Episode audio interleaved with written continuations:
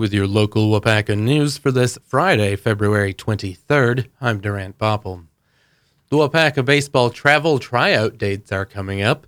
The 9U and 11U travel team tryouts will be this Tuesday, February 27th at 4:30 p.m. at the Waupaca Rec Center.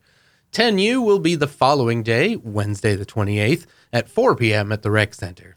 In order to play on a travel team, you must play in the Waupaca Recreation League. Questions can be directed to President Kyle Douglas at 715 281 1350 or kyle.douglas11 at outlook.com. The Waupaca Library, Historical Society, and Parks and Rec are holding a hike under the snowful moon on Sunday. Starting at 3 p.m., there will be two hike options, one starting on Shambo Hill and one on the Shambo Park Loop. Both trails end at the train depot where there will be warm drinks and additional activities. Parking will be available at all three locations. More details can be found on the city's website, cityofwaupaca.org. Also on Sunday, between 2 and 4 p.m., Winter Blues Bingo at the Jensen Community Center in Amherst.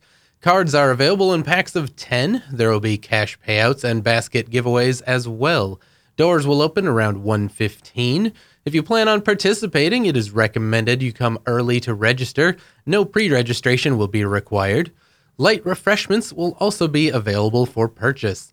Information on this event can be found online at jensencenter.org. That's your local news update. You can always get your news on air or online with your favorite podcast platform. Get started at waupaca.podbean.com.